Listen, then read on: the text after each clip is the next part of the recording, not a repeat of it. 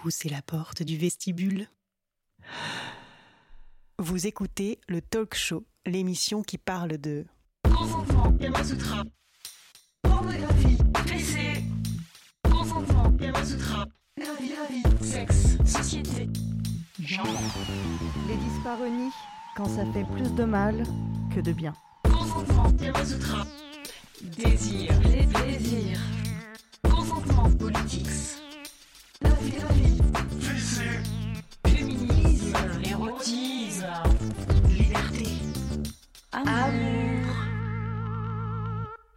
Alors évidemment, sur l'échelle de Richter, c'est difficile à dire. Ah bah d'autant qu'elle n'a pas de fin, tu sais. Ah bon ? Mais du coup, on peut pas vraiment se rendre compte. Bah non, bah quand même, hein, quand on dit magnitude 6 sur l'échelle de Richter, bah on sait que ça dérouille. Alors, je dirais que sur mon échelle de Richter, c'est peut-être 6. Ah ouais, Et sur l'échelle de Fahrenheit ? Ah bah là, c'est chaud. Ah oui, et sur l'échelle des pompiers aussi, j'imagine. Absolument. Mais alors du coup, sur une échelle de 1 à 50. Mais pourquoi 50 ? Bah je sais pas, pourquoi pas ? Bon, ok, non, mais t'as raison, c'est bien, 50, c'est un chiffre rond, c'est la moitié de 100. Alors du coup, sur une échelle de 1 à 50, mais c'est une échelle commune, celle-là, ou c'est juste la mienne ? Ah non, elle est universelle, hein, celle-là. Ah ok, mais alors faudrait demander aux autres aussi, parce qu'on n'a pas forcément le même 50. Ah, t'as pas tort. Alors bon, bah disons sur ton échelle de 1 à 50. Alors là, c'est facile. Je suis à 42. Ah, d'accord. Ah, c'est tout de suite plus parlant. Tu trouves ? Bah pas trop, en fait. Et si je te dis juste que j'ai mal, ça suffit pas ?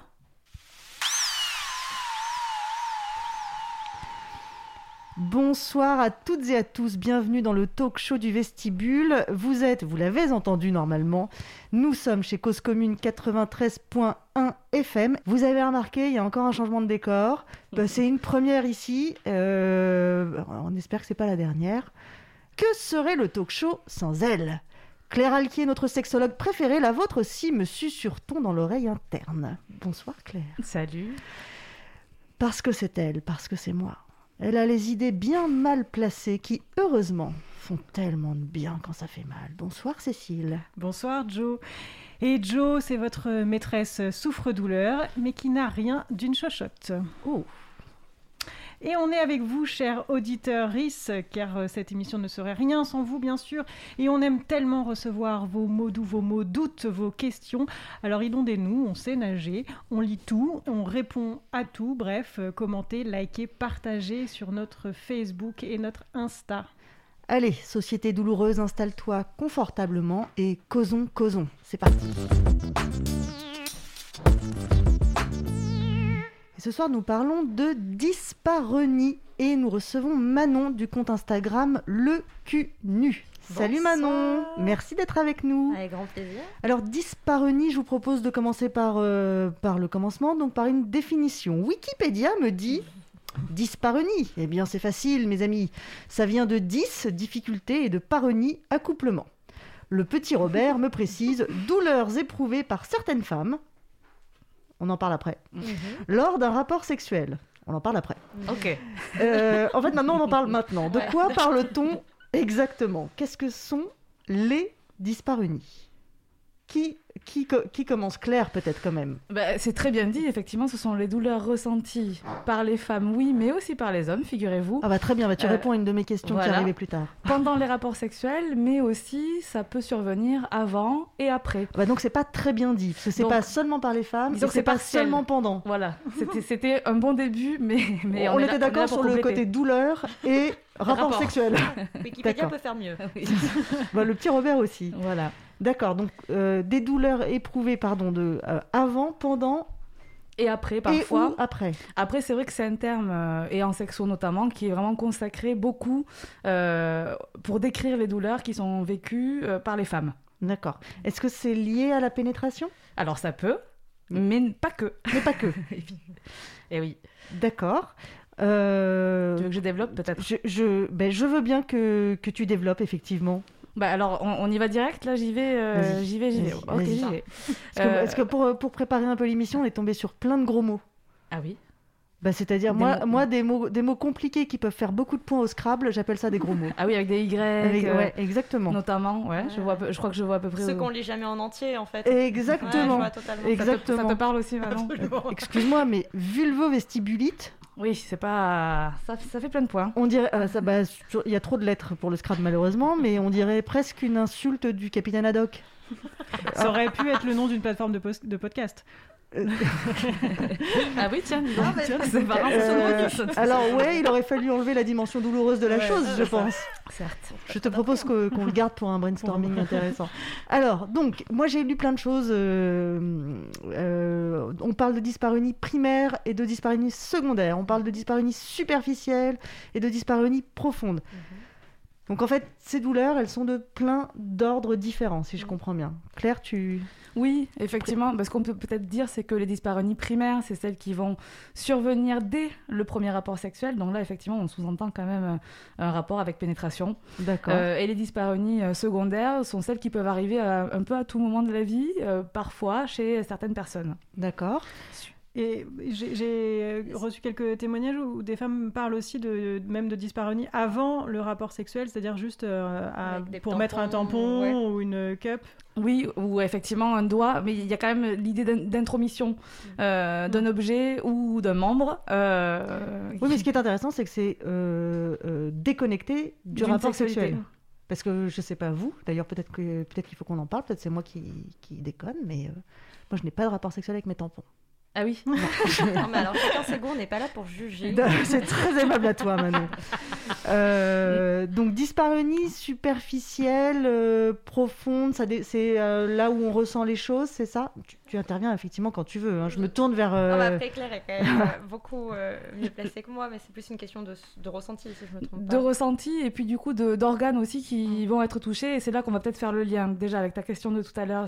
Est-ce que c'est que pendant la pénétration? Ouais. Ça peut être avant, effectivement. On peut être atteinte de vulvodynie, c'est ce qui fait mal à la vulve, donc du coup il n'y a pas forcément besoin d'avoir une pénétration, mais en tout cas la vulve elle est fragile, elle est fragilisée et elle est douloureuse. Alors est-ce que tu peux repréciser la vulve du coup? C'est l'extérieur du sexe féminin. Très bien.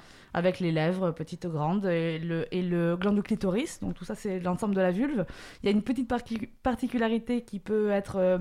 justement, la douleur peut être centrée sur le gland du clitoris. Et là, c'est ce qu'on va appeler une clitoridynie, si j'oublie pas une syllabe. Et on a aussi, donc, si on fait dans l'ordre, donc extérieur, on rentre un petit peu plus, on vient vers l'intérieur, donc vers le vestibule. Le vestibule, c'est donc l'entrée du vagin. Et là, si l'entrée du vagin est douloureuse, à la pénétration avec un tampon notamment, ce qu'on a un petit peu dit tout à l'heure, un doigt, une verge, là c'est ce qu'on appelle une vestibulodynie. Et si la douleur, elle est plus profonde, donc ça c'est ce qu'on va appeler les dyspareunies superficielles en fait. D'accord. Qui sont des dyspareunies dites superficielles alors qu'elles sont tout autant douloureuses, mais c'est pas la même douleur. Oui, mais c'est deux superficies. C'est ça. D'accord. C'est dommage parce que je trouve que ça peut porter atteinte aussi à toute la crédibilité de la douleur. Exactement. Mais c'est pour ça que les dyspareunies dites superficielles, elles s'appellent aussi dyspareunies d'intromission. C'est peut-être un petit peu plus juste. Là où les dyspareunies profondes, elles vont vraiment faire référence à ce qu'on appelle le vaginisme, qui du coup est la douleur dont on entend beaucoup parler en ce moment et dont on entendra, j'espère, plus parler encore avec les autres malgré tout pour libérer un peu la parole. Pourquoi on entend plus parler du vaginisme que des autres? Je pense que c'est parce qu'on est en pleine remise en question de notre vision de la sexualité qui ne se réduit plus uniquement à la pénétration vaginale et que de plus en plus de femmes ou de personnes à vulve parlent de ces douleurs et s'expriment enfin autour de ces douleurs pénétrative et du coup je pense que c'est pour ça qu'on en parle de plus en plus, c'est parce qu'aujourd'hui on a arrêté enfin de dire c'est normal d'avoir mal lors d'une pénétration ou lors de la première fois ou des choses comme ça et que de plus en plus de femmes ou de personnes à vue s'expriment sur le sujet et du coup forcément le mot vaginisme interpelle, on se dit mais qu'est-ce que c'est ça et du coup on commence un petit peu à s'éduquer entre personnes concernées. Je pense que c'est pour ça qu'on en parle de plus en plus. Mais c'est vrai que c'est le mot qui ressort, je ne sais pas ce que vous en pensez, mais il me semble que c'est le mot qui ressort le plus quand même malgré tout quand on fait état de douleur pendant la sexualité, ou avant ou après, mais en tout cas que la sexualité elle peut procurer des douleurs et que ce n'est pas normal. Le mot vaginisme, on l'entend beaucoup plus aujourd'hui que de parler de vestibulodynie ou de vulvodynie. Voilà. Moi, j'avoue que je n'avais jamais entendu parler de ça. Je pense que c'est aussi parce que c'est plus parlant en vaginisme. Dedans, finalement, il y a vite le mot vagin. Le vagin, ça parle à tout le monde. viande, même plus que la vulve. Finalement. Et même plus que la vulve ou le vestibule sont pas des termes très employés fréquemment. Est-ce que ce n'est pas parce que c'est la dyspareunie qui est la seule problématique par rapport à la pénétration? Bah déjà ça, et puis parce que c'est aussi la seule problématique par rapport à la procréation, mais qui du coup est liée quelque part avec la pénétration aussi. Mais oui, probablement qu'il y a de ça, et moi je l'observe pour le coup pas mal en consultation. Les plaintes de vaginisme sont évidemment associées avec du coup, évidemment une douleur et le fait de se poser beaucoup de questions autour de sa sexualité, autour de son couple. Et souvent, il y a un enjeu quand même à la procréation, il y a un enjeu à la volonté du couple de pouvoir potentiellement à un moment donné avoir un enfant qui devient un enjeu qui est très important et dont le vaginisme est extrêmement compliqué à accompagner.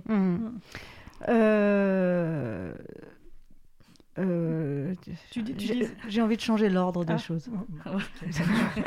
J'allais te secourir, je sentais que tu ne savais pas où aller, mais je te laisse. Fais ce que tu veux, après tout, cette émission, c'est la tienne.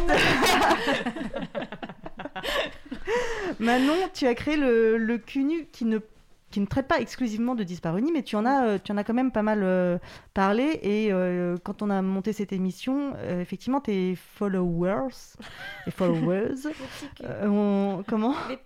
petits culs ont été pour le coup nombreuses à nous écrire pour témoigner. C'était un sujet qui était dont tu voulais parler en créant ce compte. C'était important pour toi de traiter aussi de cette dimension-là de la sexualité ? Oui, absolument, parce qu'en fait, moi-même j'ai connu pendant quelques années le vaginisme, justement, parce que c'est ce qui m'a poussée à m'éduquer. C'est-à-dire que j'ai commencé, donc j'avais un vaginisme primaire, c'est-à-dire que ça a commencé au début de ma vie sexuelle, et qui était partiel, c'est-à-dire que ça concernait uniquement la pénétration de membres. Et donc j'ai commencé dans ma jeunesse avec ça, et je n'avais pas du tout de réponse, c'est-à-dire que à l'époque j'avais demandé à la gynécologue de ma mère qui m'avait dit détendez-vous, ça va aller mieux. Je dis oui, j'ai peut-être besoin de plus d'infos.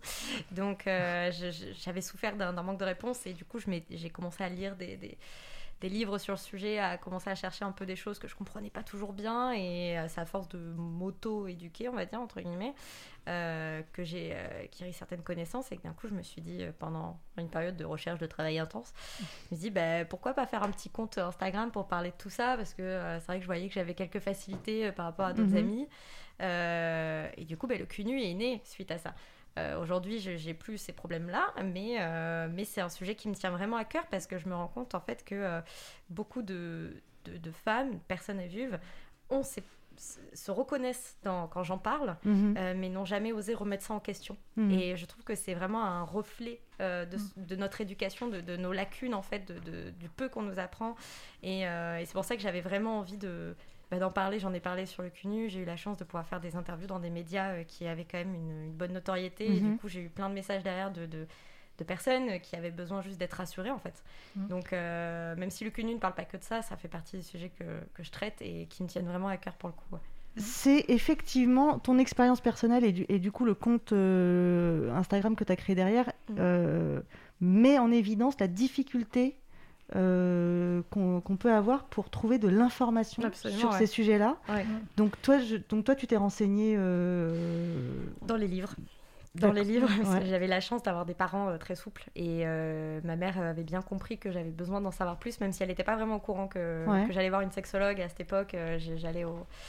J'allais au planning familial de Bordeaux, j'en fais la publicité en même temps, et elle voyait bien que je manquais cruellement d'informations, que j'avais envie de me renseigner, donc elle m'emmenait à la bibliothèque. Après j'étais au lycée, donc je pouvais me déplacer facilement, j'allais chercher des livres, tout ça. Donc c'est juste l'éducation dans les livres, mais même dans les livres, parfois j'avais du mal à trouver des réponses, et l'information elle existe, c'est juste qu'elle n'est pas forcément bien vulgarisée et bien mise à disposition. Et moi, c'est le problème que j'ai rencontré, parce que j'ai pas fait d'études de médecine, des choses comme ça, donc j'avais besoin qu'on m'explique simplement. Et suite à ça, j'ai eu la chance de rencontrer des personnes qui m'ont aidée, comme notamment Claire, que j'avais eu la chance de rencontrer avant, avec qui j'ai pris confiance, et j'ai pu rencontrer d'autres personnes, etc. etc. Et c'est là où je me suis dit, ok, en fait, il faut vraiment vulgariser toutes ces infos. Mais c'est quand même un gros effort de recherche que tu décris. Et du coup... Beaucoup de personnes qui ont témoigné ont raconté cette difficulté de trouver des informations.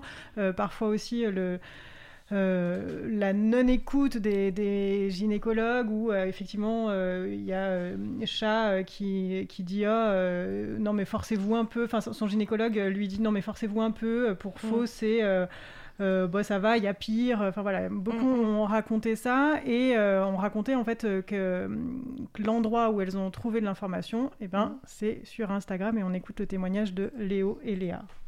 Comme c'est une pathologie qu'on connaît peu, je n'en ai entendu parler que sur Instagram à travers des comptes spécifiques à la vestibulodynie. Pour moi, c'est important de plus en plus, grâce à tous ces comptes, d'en parler, que ça soit connu. Ça nous aide, même nous, à comprendre qu'on n'est pas seul. Et en tout cas, je serais carrément preneuse de créer en quelque sorte un réseau de personnes qui souffrent de ça. Parce que moi, il m'a fallu 10 ans pour réussir à avoir 2 praticiens compétents. Et ça serait cool de pouvoir se partager, en tout cas, ces conseils et aller plus vite pour poser notre diagnostic. Et il y a aussi Violette de Débloque ta Schneck qui nous a écrit, qui raconte un peu ce que tu viens de dire, qu'elle ne trouvait pas d'informations et que du coup elle a créé un compte Instagram pour créer cette information et pour en parler, pour échanger. Il y a Orgasme et moi aussi qui a parlé de ça. Est-ce que peut-être tu as d'autres... compte que tu peux... Qu'est-ce qui peut aider ? Est-ce que c'est l'endroit Instagram pour... Pour moi, c'est pas l'endroit. Je pense que c'est vraiment par défaut. On y va parce que c'est très visuel, Instagram. On peut créer un univers attrayant qui réconcilie un peu avec ces choses où on pourrait se dire « Ah, c'est compliqué !» Mais pour moi, Instagram, ça devrait pas être l'endroit parce que créer du contenu, ça demande du temps. Et la forme sous laquelle ça se présente, malheureusement, on peut pas s'étaler parfois sur des détails. On peut avoir du mal à échanger. Et surtout, à se cacher derrière des comptes, les gens commencent à faire confiance à des inconnus. Chose qui pourrait être encourageante, mais qui finalement, dans le cas de la santé, ça peut vite être grave. C'est pas normal de se réfugier sur des comptes Instagram, même si moi, je suis très contente d'avoir une communauté comme la mienne. Voilà, le Q Nu, c'est mon petit bébé. Mais pour autant, j'espère sincèrement être très ringarde dans les prochaines années, ne plus avoir à exister, parce qu'il faut absolument créer des plateformes d'échange et des choses qui vont mettre en confiance les personnes. Pour s'informer plus facilement, pour trouver l'information. Ouais. Et des bonnes informations, parce que aussi sur Instagram, on peut aussi écrire tout et n'importe quoi. Et ça, on n'est pas à l'abri que ça puisse arriver au fur et à mesure. Oui, absolument. Peut-être qu'Insta, c'est une première démarche de libération de la parole et de vulgarisation. Oui, je sais pas, j'ai eu un petit doute d'un coup là, je sais pas ce qu'il y a pris. De ces termes qu'on comprend pas vraiment.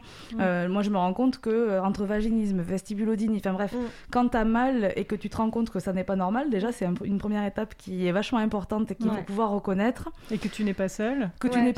Ça aussi, il y a quand même encore beaucoup du tabou et du secret sur le fait que on se trimballe encore un petit peu cette idée que la sexualité chez les meufs, ça peut faire mal. Chez les personnes à vulve, que c'est pas si grave que ça et que on se sent très isolé quand même, et ça je pense que c'est beaucoup ressorti aussi dans les témoignages. Donc moi je pense que Instagram c'est chouette pour premier bastion du truc, que ça fait un petit peu sauter, ça donne un petit peu d'informations et ça peut donner surtout l'idée tout de suite d'aller consulter pour se faire accompagner, parce que ces douleurs-là, on n'est pas obligé de vivre avec et que ça peut se soigner et se traiter. Mais en revanche, encore faut-il savoir où aller pour se faire accompagner et quel praticien aller voir. Alors les dyspareunies, donc, est-ce que ça concerne tout le monde ? Est-ce que ça peut concerner également les hommes, les personnes à pénis ? Eh bien, dans ce qu'on a lu, oui. Puisque, donc, si on parle de dyspareunie, dans la simple définition, on sait quelque chose qui rend un rapport sexuel ou une sexualité douloureuse. Bien sûr que ça concerne les hommes. J'ai lu que ça pouvait concerner, en fait, les parties du corps qui peuvent être utiles à un rapport et qui, du coup, peuvent être douloureuses. Donc, ça peut être aussi l'anus, par exemple. L'auriculaire. Absolument. L'oreille. Bon, chacun en faisant selon ses pratiques. Mais oui, ça concerne les hommes. Mais j'ai trop dit de moi, c'est ça ? Non, c'est pas pour moi, c'est pour un pote. Je pense qu'il y a des hommes ou personnes à pénis qui ont peut-être des douleurs et qui se sentent assez seuls avec tout ça parce qu'on en parle très peu et que ça vaudrait peut-être le coup d'aller aussi ouvrir un petit peu cette question-là et de leur dire que ben non, effectivement, si t'as mal à la verge pendant un rapport ou pendant une masturbation, ben il y a peut-être un truc. Voilà. Est-ce que ça touche, comme tout à l'heure tu nous expliquais que les dyspareunies secondaires apparaissaient non pas au tout début de la vie sexuelle, mais à d'autres moments. Ça veut dire que, est-ce qu'il y a des dyspareunies qui touchent plus spécifiquement les jeunes femmes, ou plus spécifiquement les femmes plus âgées? Est-ce qu'il y a des âges où on est plus susceptible d'être sensible à une dyspareunie plutôt qu'une autre? Alors, des âges, j'oserais pas résumer à ça. Mm-hmm. Ce qui est sûr, si on parle d'âge, par exemple, c'est qu'il peut se passer des choses avec la ménopause si elle n'est pas bien accompagnée au niveau des dérèglements hormonaux, parce que le dérèglement hormonal est une cause de dyspareunie. Donc, un dérèglement hormonal, il peut arriver à n'importe quel moment de la vie, mais il arrive aussi avec la ménopause. Donc là, c'est vrai qu'il peut y avoir, notamment au niveau de la sécheresse vaginale et de tout ce que ça implique, en fait, une ménopause, il peut y avoir des dyspareunies qui apparaissent. Ou au moment d'une grossesse, alors, peut-être. Au moment d'une grossesse, effectivement. Au moment, peut-être, d'une pathologie autre aussi, qui pourrait avoir des conséquences. Oui. Les traitements chimiothérapiques, par exemple, ça peut créer des sécheresses. Est-ce que Manon, tu t'es rendu compte de profils très variés, ou au contraire très, très similaires dans tes petits culs qui se sont exprimés sur leur dyspareunie? En fait, je pense que c'est une question de... Oui, en fait, j'ai eu des profils très similaires à un moment, parce que je m'étais exprimée sur un média qui était vraiment à destination de jeunes... Bien sûr, ouais. Voilà, de personnes assez jeunes, et du coup, j'ai eu beaucoup de jeunes femmes, ou encore une fois, jeunes personnes à vulve, qui entraient dans une sexualité, et qui, du coup, je pense... là, on était plus face à des cas primaires, du coup. Donc là, c'était vraiment les mêmes choses. Mais moi, encore une fois, j'essaye de pas trop creuser, parce que je suis pas là pour poser un diagnostic. Donc, généralement, je me nourris juste des infos qu'ils me donnent. Et je suis juste là pour rassurer et leur dire, là, il faut que tu ailles voir un ou une professionnelle de santé. Ou quand ils sont mineurs, de dire, voilà, essaye d'en parler à un adulte pour qu'il t'emmène voir quelqu'un. Où je parle des accompagnements possibles. Mais après, par exemple, dernièrement, je sais plus ce que j'avais fait. Je crois que j'avais fait une story sur le sujet. Et j'ai eu...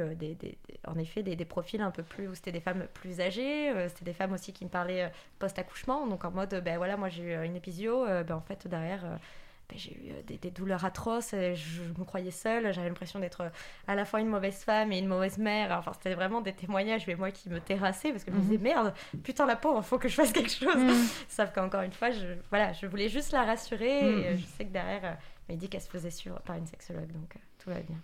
D'accord. Tu parlais, Claire, de sécheresse vaginale. Est-ce que ça, c'est une dyspareunie? Alors, c'est une cause de dyspareunie. D'accord. Prenons-le, du coup, dans l'autre sens. La sécheresse vaginale peut entraîner et va entraîner probablement des douleurs à la pénétration. Donc, puisque les dyspareunies sont des douleurs... Alors, quelles peuvent être les causes, du coup? Alors, les causes, elles peuvent être organiques. Physique, finalement. Donc, il peut y avoir des mycoses à répétition, il peut y avoir donc, les causes hormonales qu'on a un petit peu citées tout à l'heure, il peut y avoir des réactions dermato, il peut y avoir une endométriose, pas diagnostiquée. Donc, l'endométriose n'est pas une dyspareunie? Moi, de ce que dans ma définition de la dyspareunie, alors, je ne pense pas que je sois la seule. Je comprends. C'est... L'endométriose est une maladie qui crée comme symptôme, la dyspareunie est un symptôme de l'endométriose d'une certaine manière. Moi, c'est comme ça que je le comprends, et c'est comme ça que je le travaille. D'accord. Ce qui permet du coup, en fait, de travailler sur un diagnostic, en fait, de repérer et de diagnostiquer qu'il y a une endométriose, ou qu'il y a un dysfonctionnement hormonal, ou qu'il y a une mycose. Évidemment, c'est jamais. Alors, les dyspareunies, c'est rarement une seule cause toute seule. Parce que ce que ça va entraîner, c'est quand on a des rapports douloureux, ou quand on a une sexualité qui est pas choisie, pas pleinement vécue comme on le voudrait, ça va forcément entraîner des remises en question sur le couple, sur l'accès au plaisir, sur son propre corps. Ça va avoir tout un tas... c'est l'effet boule de neige dans le cercle vicieux du truc. Le fait d'avoir mal et le fait d'avoir une sexualité problématique à ce moment-là, voilà, ça peut entraîner tout un tas de questions assez complexes derrière. Donc, il ne s'agit pas de traiter évidemment que le symptôme, si symptôme il y a. Si on parle de causes physiques, il faut aussi traiter toutes les causes psychologiques qu'il y a à côté. Et parfois, je ne sais pas si je vais essayer de terminer la petite boucle, parfois les causes ne sont pas organiques, mais elles sont que psychologiques. En revanche, il y a un effet psychologique systématique quand on souffre de dyspareunie, manifestement dans ce que tu dis, parce que ça crée un manque de confiance en soi, une perte. Oui, je voudrais juste donner la parole à Anne qui nous a écrit, parce que ça illustre assez bien ce que tu viens de dire, Claire. Donc Elle souffre de douleurs depuis de nombreuses années, surtout dans certaines positions, dit-elle. Et donc, elle raconte que 2 événements sont arrivés. J'ai fait des pieds et des mains pour consulter une spécialiste dans la chirurgie gynéco qui m'a expliqué que l'opération qu'elle avait subie n'avait pas été bien exécutée. Donc, je l'ai eue de nouveau. Les douleurs s'étaient considérablement diminuées, mais restaient présentes. Oui. J'ai fini par me séparer de mon conjoint et je n'ai plus jamais, mais jamais, eu de douleurs, même avec des tailles de sexe conséquentes. Il y avait donc une raison médicale qui n'a pas été bien prise en charge et qui aurait pu durer des années, et une raison psychologique. Mon corps m'alertait que ce n'était pas le bon partenaire, même si mon esprit restait attaché à cette relation.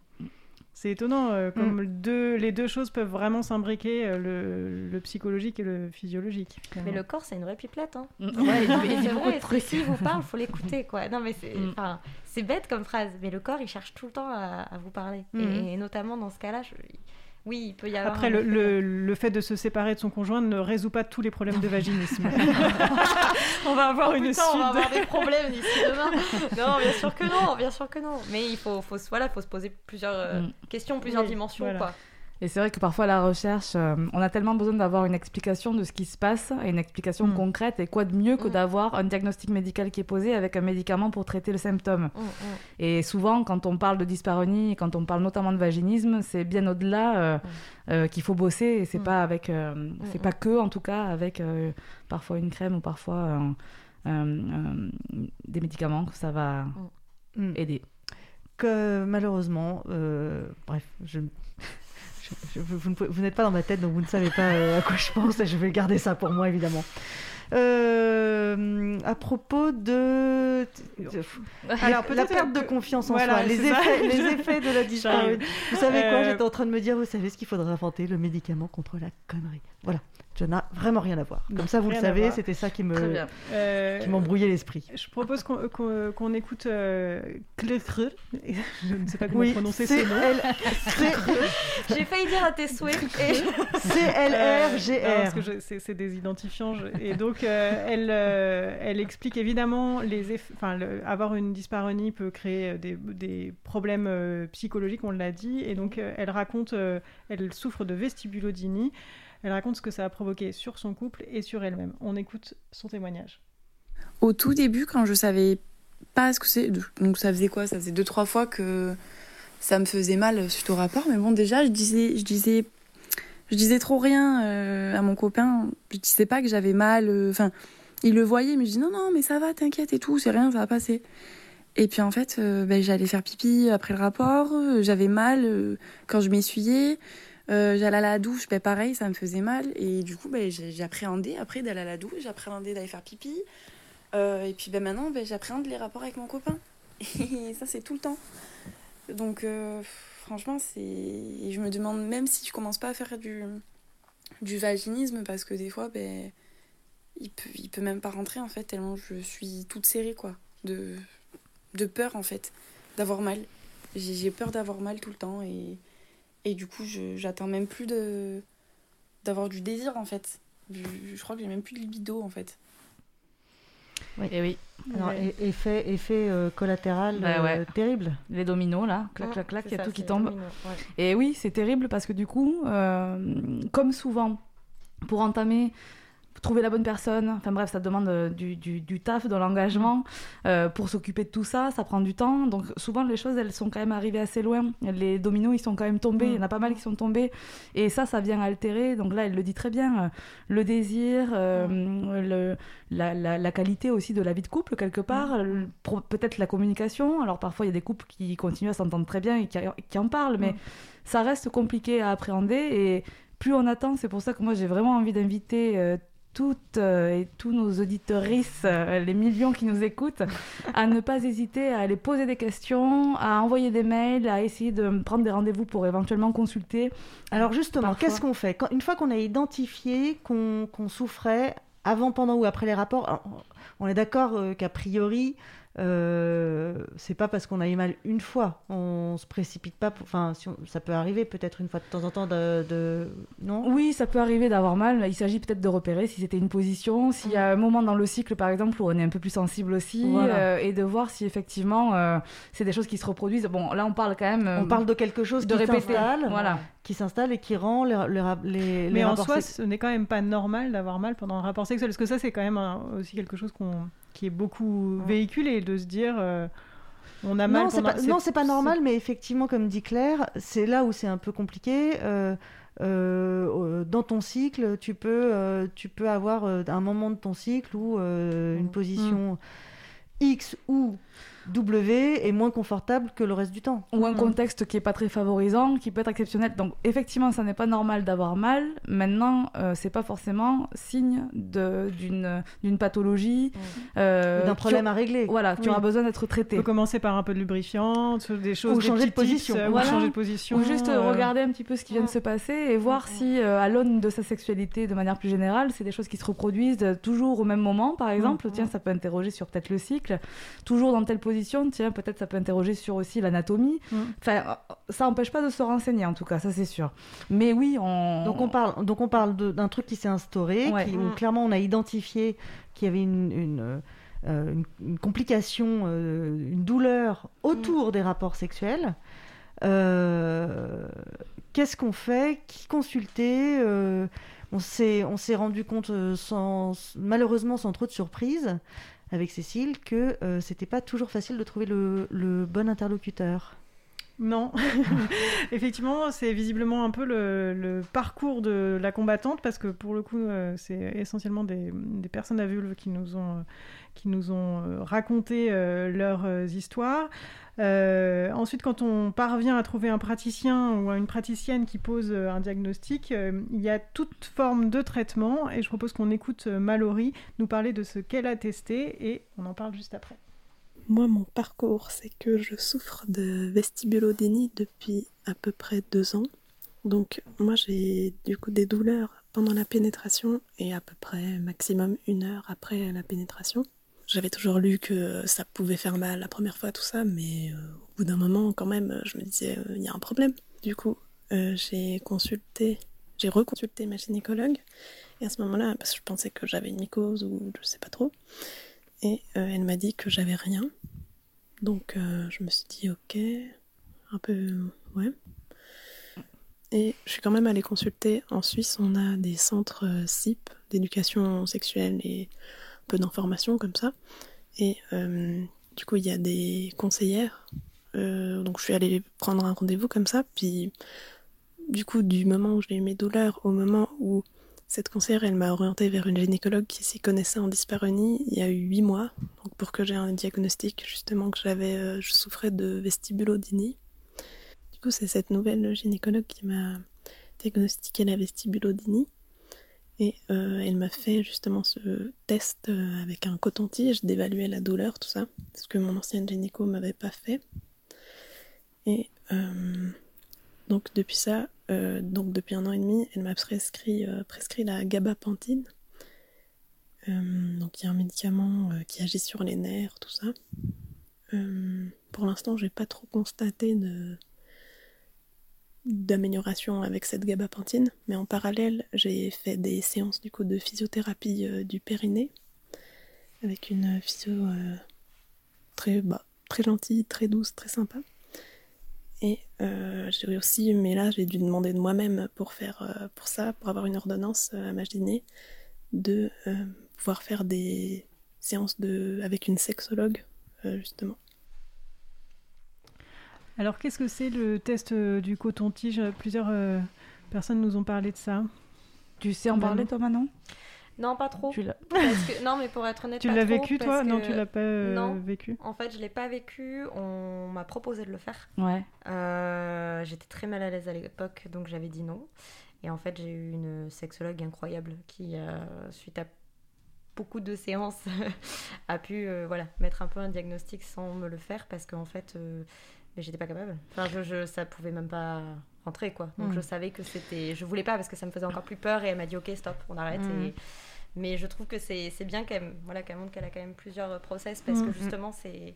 Mais c'est ça peu... qui m'interroge moi un petit peu dans les prises en charge parfois proposées de douleurs, de dyspareunie, c'est que c'est quand même souvent des choses qui sont hyper intrusives, là où on a déjà un parcours un peu compliqué, douloureux, où l'intromission, voire la pénétration partielle ou totale est compliquée ou impossible. Et là, on repropose, c'est comme parfois les gynécos, alors il y en a qui font évidemment extrêmement bien leur travail, toujours pareil, je ne suis pas là, je ne fais pas de généralité, mais parfois de proposer quand on diagnostique, quand la gynéco ou le gynéco diagnostique un vaginisme, de proposer direct une rééducation périnéale et des dilatateurs. Ouais, non, mais... Moi, ça me choque toujours un petit peu parce que donc, le diagnostic est posé, certes, soit, mais on oublie toujours un petit peu tout ce qu'il peut y avoir à côté, de creuser tout ce qu'on va faire nous en sexo ou en psycho derrière, de creuser l'histoire, d'essayer de voir justement si on parle d'un vaginisme primaire ou secondaire, est-ce qu'il y a un passé de violence sexuelle, parce que c'est souvent un symptôme qu'on vient de développer suite à des traumatismes, essayer de voir s'il n'y a pas d'autres traumatismes qui se sont passés aussi dans le parcours de la personne, de voir s'il n'y a pas d'autres causes qui pourraient être tout à fait mélangées, puisqu'on n'est pas obligé d'avoir qu'une seule cause à une dyspareunie. Il peut y en avoir malheureusement plusieurs, et c'est ce qu'on disait un petit peu tout à l'heure. Donc bref, tout ça pour dire que le test du coton-tige, les dilatateurs ou la kiné périnéale directe, moi je trouve ça toujours un petit peu violent en fait. Il y a une forme de violence sur le mot, mais du coup tu vas t'habituer. C'est un peu ça, et puis moi je récupère après, voilà, j'ai récupéré beaucoup de femmes en consulte qui ont déjà testé tout ça et qui arrivent en étant encore plus désespérées parce que ça n'a pas marché alors que ça semblait être la solution toute trouvée, et le traitement tout trouvé à leur problématique, et donc là on est déjà sur... elles sont désespérées quoi. Elles sont désespérées, et puis elles sont multi-traumatisées aussi du alors corps, du coup quoi. Qu'est-ce qu'il faut leur conseiller ? Qu'est-ce qu'il faut conseiller ? Il faut aller voir qui ? On identifie qu'on a une douleur, qu'on a une souffrance, on va voir qui en priorité. Alors il faut évidemment faire la recherche médicale et pathologique, pour moi c'est essentiel, pour voir justement s'il y a une IST, une mycose, une pathologie X ou Y. Donc aller voir une gynéco, une sage-femme, un dermato, quelqu'un qui soit bienveillant, accueillant et ouvert, et peut-être un petit peu formé sur ces questions-là. Et il y en a des professionnels qu'on peut trouver sur des sites particuliers. Oui, on a trouvé sur les clés de Vénus, visiblement, et sur Périnée Bien-Aimée, on nous a parlé de ces deux sites qui sont des sites ressources où il y a des annuaires avec des praticiens et des praticiennes qui peuvent vraiment aider safe, sur toute la France. Et pas que gynéco, sage-femme ou sexologue, il y a effectivement dermatologue, psy, il y a des ostéos, il y a une approche très globale de la douleur. Pour synthétiser le truc, pour moi, la prise en charge d'une dyspareunie, elle doit être pluridisciplinaire. Non seulement pour éliminer les premières pistes, et puis justement trouver de quoi est-ce qu'on parle et qu'est-ce qui correspond et qu'est-ce qui sera adapté à la personne qu'on a en face de nous. Donc oui, il peut y avoir de la sophro, il peut y avoir une psychothérapie qui est mise en œuvre, il peut y avoir des séances de sexologie, il peut y avoir du dermato parce qu'il y a un problème dermatologique. Et je pense que la pluridisciplinarité et l'accompagnement quand même de la prise en charge, de considérer que c'est pas que physique, que c'est aussi psy à un moment, que ça a des origines potentiellement psychiques, et si ça n'a pas d'origine psychique, ça a des conséquences. Évidemment. Donc ça, on doit le proposer. C'est vraiment sortir de cette mécanique, quoi. C'est arrêter de croire que un vagin, comme c'est pénétré, il faut absolument pénétrer pour voir ce qui se passe. C'est vraiment sortir de ça, de vagin qui fonctionne, vagin pénétré, et donc on va pénétrer, voir ce qui se passe. C'est comprendre que le corps c'est un ensemble, qu'en effet, comme tu disais si bien, y a plusieurs professionnels de santé qui peuvent répondre à ça, et surtout moi j'incite aussi à consulter plusieurs professionnels de santé dans un même dans un même domaine, dans une même compétence, dans un même domaine, pour trouver celui qui vous convient. C'est ça, et aussi peut-être avoir plusieurs diagnostics. Parfois, ça peut changer aussi d'un professionnel à un autre, et donc ça permet d'être un peu plus rassuré, d'être un peu plus en confiance, en se disant j'ai quand même là deux gynécos qui me disent la même chose, c'est que ça doit être ça, prendre un peu confiance là-dessus. Et ça c'est tout bête, et c'est vrai que ça demande du temps et c'est parfois compliqué, mais moi en tout cas ça m'a pas mal aidée, et j'ai quand même pas mal de petits culs qui reviennent me voir en me disant j'ai vu 4 gynéco et les 4 elles sont formelles et du coup j'y vais, je prends confiance. Et c'est des choses bêtes mais qui permettent aussi de se réconcilier parfois avec le monde médical où on peut avoir fait de mauvaises rencontres. Est-ce que toi tu as eu du mal à trouver les bonnes personnes, les bons interlocuteurs? Ah oui, absolument. Ah ouais. Déjà cette gynéco qui était celle de ma mère, ouais. Moi j'étais jeune donc voilà, qui m'a absolument pas rassurée et en fait j'étais allée faire un premier test VIH à l'époque au planning familial, dans le secret, sans ma maman, parce que j'étais une junkie. T'as l'air, on imagine aisément. Oui absolument, j'étais en robe à fleurs. mais j'étais allée voir, j'avais croisé une gynéco, j'en avais parlé et pareil, elle m'avait rien dit de...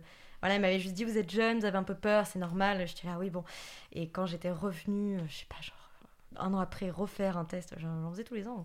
Et là, j'avais croisé une sexologue où, en fait, elle m'avait juste posé la question de est-ce que vous prenez du plaisir sexuellement ? Je lui avais dit oui, mais pas par la pénétration. Et elle m'avait dit pourquoi ? Et du coup, on a commencé à parler. Et en fait, elle m'a tellement mise en confiance que derrière, elle m'a dit si vous voulez, vous pouvez en parler à votre maman et consulter d'autres professionnels de santé. Et si vous vous sentez OK, je vous donne mon nom et on fait des consultations ensemble. Ça s'est très bien passé, mais parce que j'ai aussi conscience que je suis tombée sur une bonne personne. Et c'est bien évidemment, je veux pas mettre la faute sur la profession, hein, pas du tout. Mais il y a des personnes qui peuvent pas toujours répondre à nos besoins et c'est pas parce que c'est des professionnels de santé qui sont irréprochables, ça reste des humains et parfois il y a des diagnostics qui peuvent passer, il faut pas hésiter à consulter. Alors c'est intéressant parce que tu racontes que tu prenais du plaisir dans ta sexualité mais pas lors de la pénétration.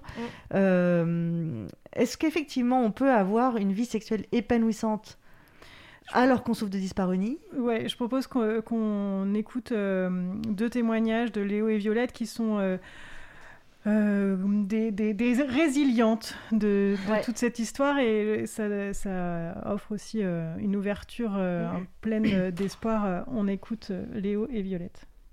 J'ai vécu cette situation pas trop difficilement. J'ai toujours eu des partenaires compréhensifs, mais c'est vrai qu'il a parfois été difficile d'accepter de se mettre des barrières pour protéger son corps à cause des douleurs et des fois c'est difficile d'aimer son corps de cette manière mais ça me permet aussi d'avoir une communication, une meilleure communication au sein de mon couple et avec moi-même.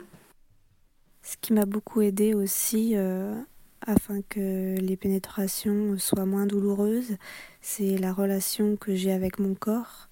Avant, elle était très mauvaise et maintenant, j'ai appris que il fallait aimer son corps plutôt que de le détester, et aussi ma relation avec la sexualité.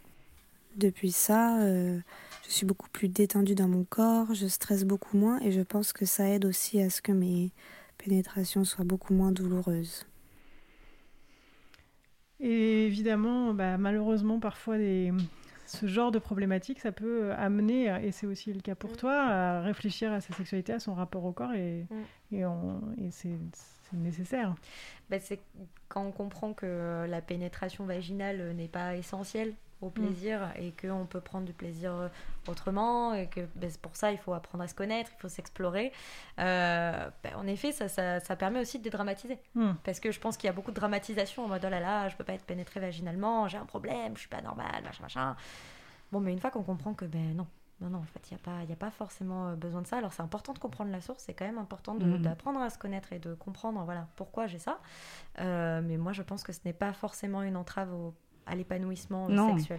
Et même en sexo, on bosse beaucoup là-dessus, justement, sur la revalorisation de l'éros et le plaisir, sur la compréhension de comment la sensualité, elle peut fonctionner, et de se dire que la sexualité, elle n'est pas foutue, qu'il y a des choses qui marchent, donc on va aussi les valoriser, et qu'on n'est pas que dans le soin. Enfin, c'est un soin, mais qui n'est pas que sur le symptôme de la douleur, qui est aussi sur le fait de positiver et de faire grandir un petit peu ce qui existe, de développer peut-être autre chose. Et ça c'est aussi je prêche pour ma paroisse là mais C'est ton boulot. Bah ouais, bah et oui, en fait c'est chouette aussi de bosser dans ce sens-là, dans une vision un peu, dans une vision positive, alors qu'on part d'une problématique qui est parfois extrêmement pénible, douloureuse et qui est installée depuis des années. La sexualité, elle n'est pas foutue. Je vous propose de finir sur cette phrase qui deviendra le slogan de cette émission. Nous finissons là-dessus car c'est l'heure du live.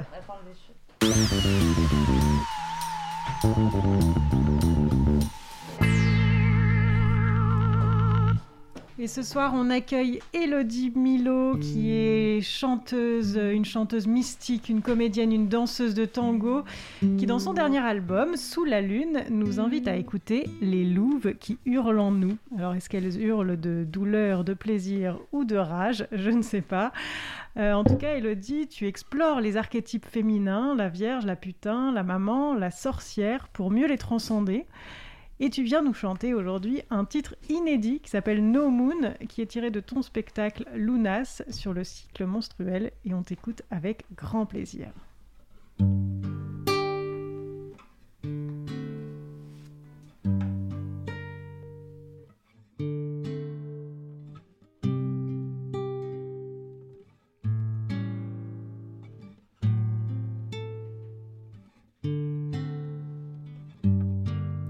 No moon tonight, no stars, broken dreams, empty sky. No moon tonight, no stars, I'll surrender. In the dark, remember someday having wished upon a star. But no pain, no gain is what I've learned so far. And I know struggles are part of the story. But how long and how far can my dreams carry me?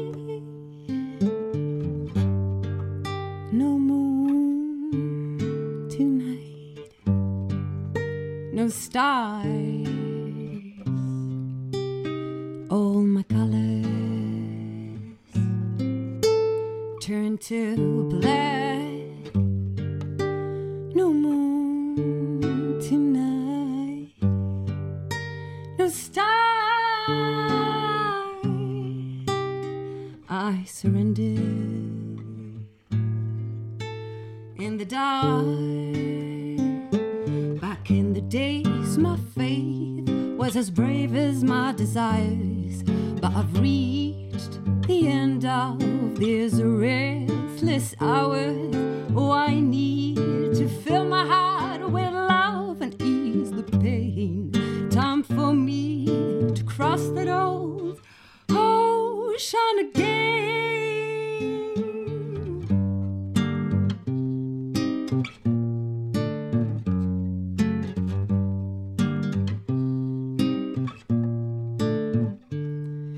Facile ou femme fatale, femme fardée, femme fanée, femme fameuse, femme farceuse, femme fontaine ou femme fonceuse, dame de cul, dame de cœur, dame nature, dame saveur, dame lumière, dame cachée, dame entière ou dame cassée, fille de larmes ou fille de joie, fille mère dans l'eau salée, fille à femme, fille à papa, fille à l'heure ou fille manquée, femme rivale ou femme ridée, femme scandale ou femme rangée, femme à poil, femme voilée, femme idéale ou femme ratée, femme sans rage ou femme sans règle, femme qui saigne ou femme qui sèche, femme sans âge, femme sanguine, femme tapage ou femme sourdine, femme voyage ou femme dévouée, femme volage ou femme violée, femme soumise, femme souillée, femme sous X ou femme sous clé, fille des sources, fille des brumes, fille des jours, fille des lunes, fille du vent, fille du désert, fille de sang, fille de poussière, fille de rien, fille des clous, fille de saint, fille des fous, fille futile ou fille futée, fille missile ou fille fusée, Sainte Marie, Sainte Madeleine, Sainte Furie, Sainte Sereine, Sainte Vide, Sainte Plaine, Sainte Suicide ou Sainte Sirène, Sainte Louche, Sainte Thérèse, Sainte Nitouche, Sainte qui baise, Sainte Carrosse, Sainte Citrouille, Sainte qui brosse, Sainte qui mouille,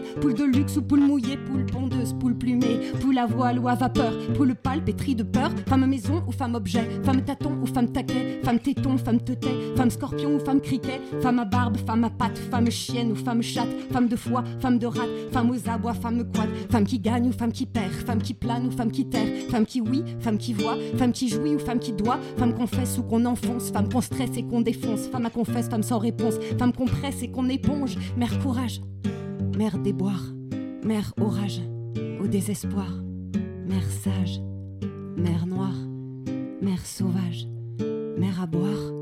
Femme enceinte ou femme emplie, femme empreinte ou femme à pli, femme à sec, femme remplie, femme copec ou femme roupie, femme en cloque, femme à claque, femme à bloc ou femme en vrac, femme en toc, femme plaquée, femme en stock ou épuisée, femme arrière, femme avant, femme carrière ou femme maman, femme amère, femme amant, femme guerrière ou femme calmant.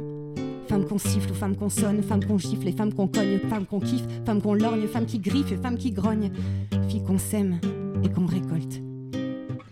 Fille tempête, fille révolte.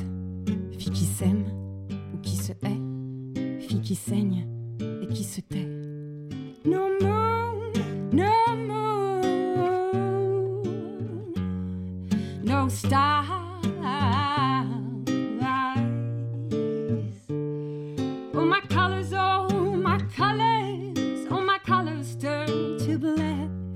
I surrender, I surrender in the dark.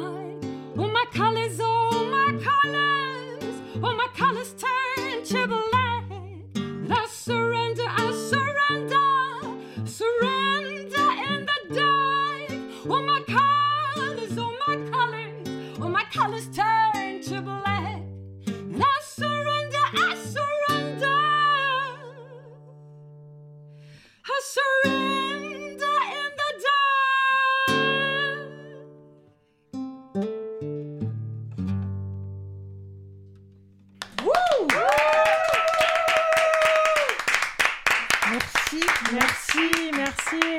En attendant la réouverture des salles, on peut te retrouver sur YouTube où tu fais des reprises à la demande, c'est ça ? C'est-à-dire qu'on peut t'envoyer un message et tu reprends la chanson qu'on a envie. C'est ça. Oh, c'est vous, génial. Vous me demandez tout ce que vous voulez, je le reprends sous mon arbre. Je suis un peu la mère Noël, quoi.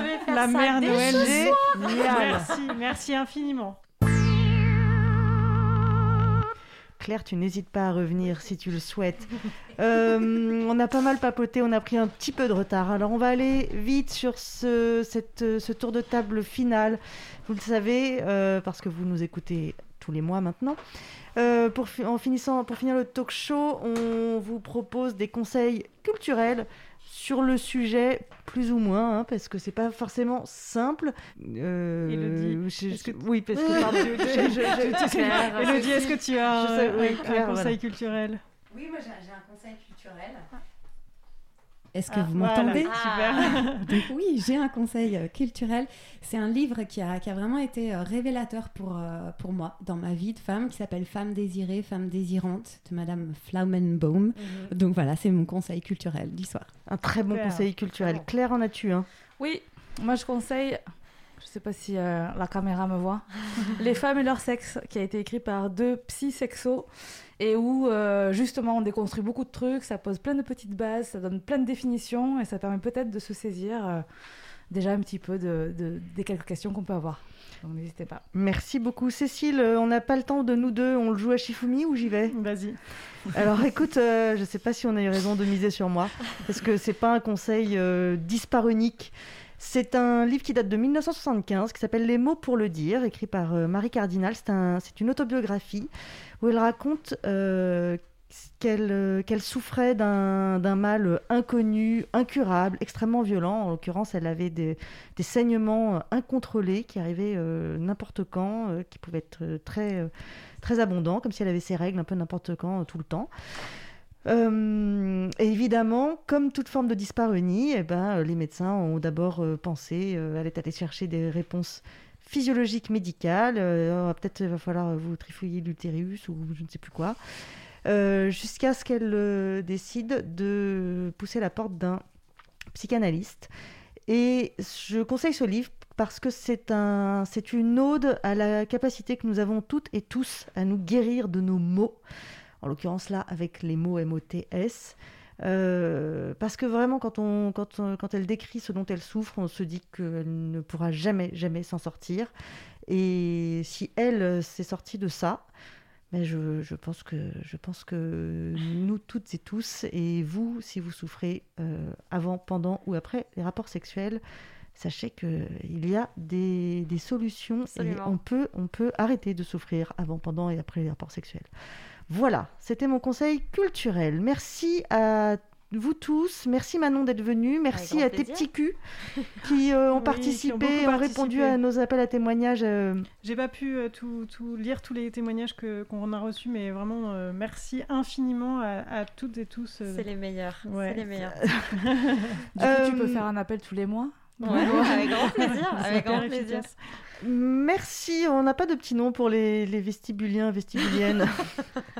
Quoi qu'il en soit, merci à vous. Si vous avez envie de nous soutenir un chouille plus, ce qui est déjà, vous nous soutenez déjà très très bien, mais un chouille plus, n'hésitez pas, vous pouvez tiper, c'est parce que vous allez sur Tipeee, T-I-P-E-E-E, c'est un mot qui n'existe pas, parce que c'est tiré de l'anglais, c'est pour nous donner un petit pourboire, et vous pouvez nous donner un petit pourboire tous les mois. Comme un petit abonnement de 2€, 1€ par mois, 2€ par mois. C'est le moment de résilier votre abonnement à Valeurs Actuelles et vous vous abonnez au Vestibule. Exactement. Beaucoup plus utile. Vous vous abonnez au Vestibule, vous voulez savoir ce que c'est que le Vestibule parce que vous n'avez toujours pas compris. Pas de problème, je vous explique. Le Vestibule, c'est donc une plateforme de podcast. Il y a le talk show, c'est tous les mois. Le prochain, ce sera donc fin mai, si vous nous suivez bien. Il y a le Dico du cul. Le Dico du cul, comme son nom l'indique, c'est tout savoir sur les mots du sexe en 5 minutes. Et parfois un petit peu plus. Oui. Il y a des débordements. J'avoue, il y a des débordements. Mais ça n'est pas la taille qui compte, Cécile. Le problème du podcast, c'est qu'il y a une grande liberté. Le mot, en ce moment, oui. À l'écoute, c'est le joli mot de coucougnette. Tout à fait. Okay. Le troisième podcast, pour le moment existant, s'appelle le Docu du Lab. C'est un documentaire sur ce qui se passe dans les labs. Et qu'est-ce que sont que les labs ? Bonne question. Ce sont des cercles de parole et de réflexion proposés chaque mois par Mrs. Rose et très souvent Claire également. Ces cercles de parole qui se font en petit comité et évidemment en visio pour le moment. Le prochain, ce sera le prochain, c'est pas en visio du coup ? Si, c'est en visio. Ah mince, bon, d'accord. Le prochain, ce sera le 7 mai à 18h. C'est dans le cadre du festival Pop Meuf. Vous parlerez du désir dans nos corps et du désir dans nos têtes. Vous voyez le truc. Vous pouvez vous inscrire sur Facebook. Sur HelloAsso, sur la page Pop Meuf, sur notre site, un peu partout finalement. Voilà. C'est facile. Suivez-nous sur Facebook, sur Insta, sur les plateformes de podcast. Venez au lab. En plus, c'est bien parce que vous pouvez le faire depuis votre canapé. Et si le projet du vestibule vous excite un petit peu, eh bien, venez frapper à la porte du vestibule. Elle est en général ouverte. Il fait bon, il fait chaud, il y a des chamallows. Salut à tous.